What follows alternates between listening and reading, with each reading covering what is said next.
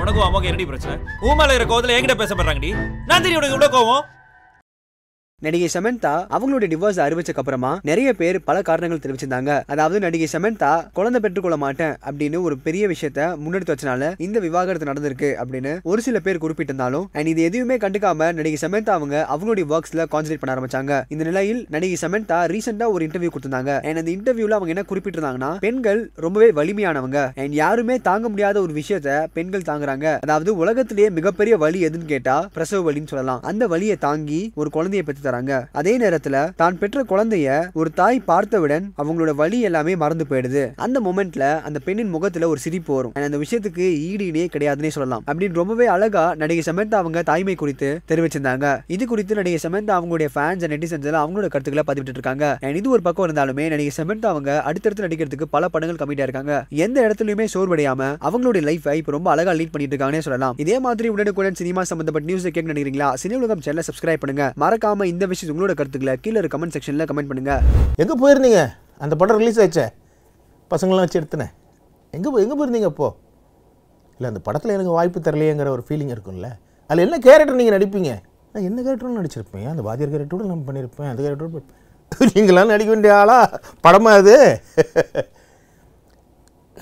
இல்லை இப்போ என் நண்பர் சொன்னாருங்கிறதுக்காக வேண்டி தான் நான் வந்தேன்.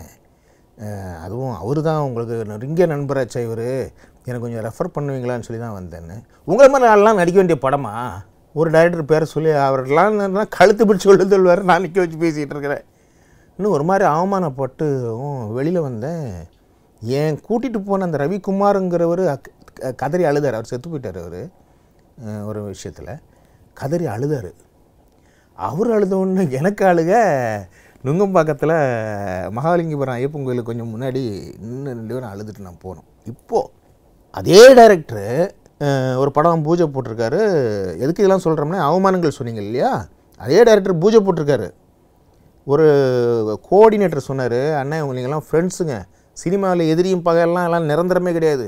நீங்கள் போய் வாய்ப்பு கேளுங்கண்ணேன்னாப்புல பூஜை அன்னைக்கு நேராக போகிறேன் அங்கே ஷூட்டிங் நடந்துக்கிட்டு இருக்குது. டீன இங்கே தான். நுங்கம்பாக்கம் தான். போகிறேன் வணக்கம் சார் ஆ வணக்கண்ணே. என்ன? இந்த படத்தில் வாய்ப்பு இருந்தால் சொல்லுங்களேன். ஆ. நம்பரை நோட் பண்ணுங்களேன். நான். ஹலோ மச்சி. ஹலோ. மச்சான் ஒரு ப்ராப்ளம்டா நடந்தது ஏதோ நடந்து முடிஞ்சிருச்சு. அதை எப்படி சமாளிக்கிறதுன்னு பார்க்கணும். பேனிக் ஆகாதடா எல்லாத்துக்குமே சொல்யூஷன் இருக்கு. அண்ட் ஜெய்வீம் சொன்னதான் இப்போ ஆஸ்காருக்கு லெவலுக்கு போயிருக்கு அந்த திரைப்படம். நாங்கள் முன்னாடி வந்து இது இது இதோடைய சக்ஸஸையோ இதோடைய ரீச்சையோ ஆர் இது ஆஸ்கர்ஸ்க்கு போகும் எதையுமே நாங்கள் தீர்மானித்து வேலை செய்யலை. இது அப்படி ஆகணும் அப்படின்னு. நாசர் சார் கூட ஒர்க் பண்ணது தான் எனக்கு வந்து ஒரு ஒரு ஒரு ஒரு ஒரு பொல்லாத வில்லனுடைய முகமே இருக்குல்ல.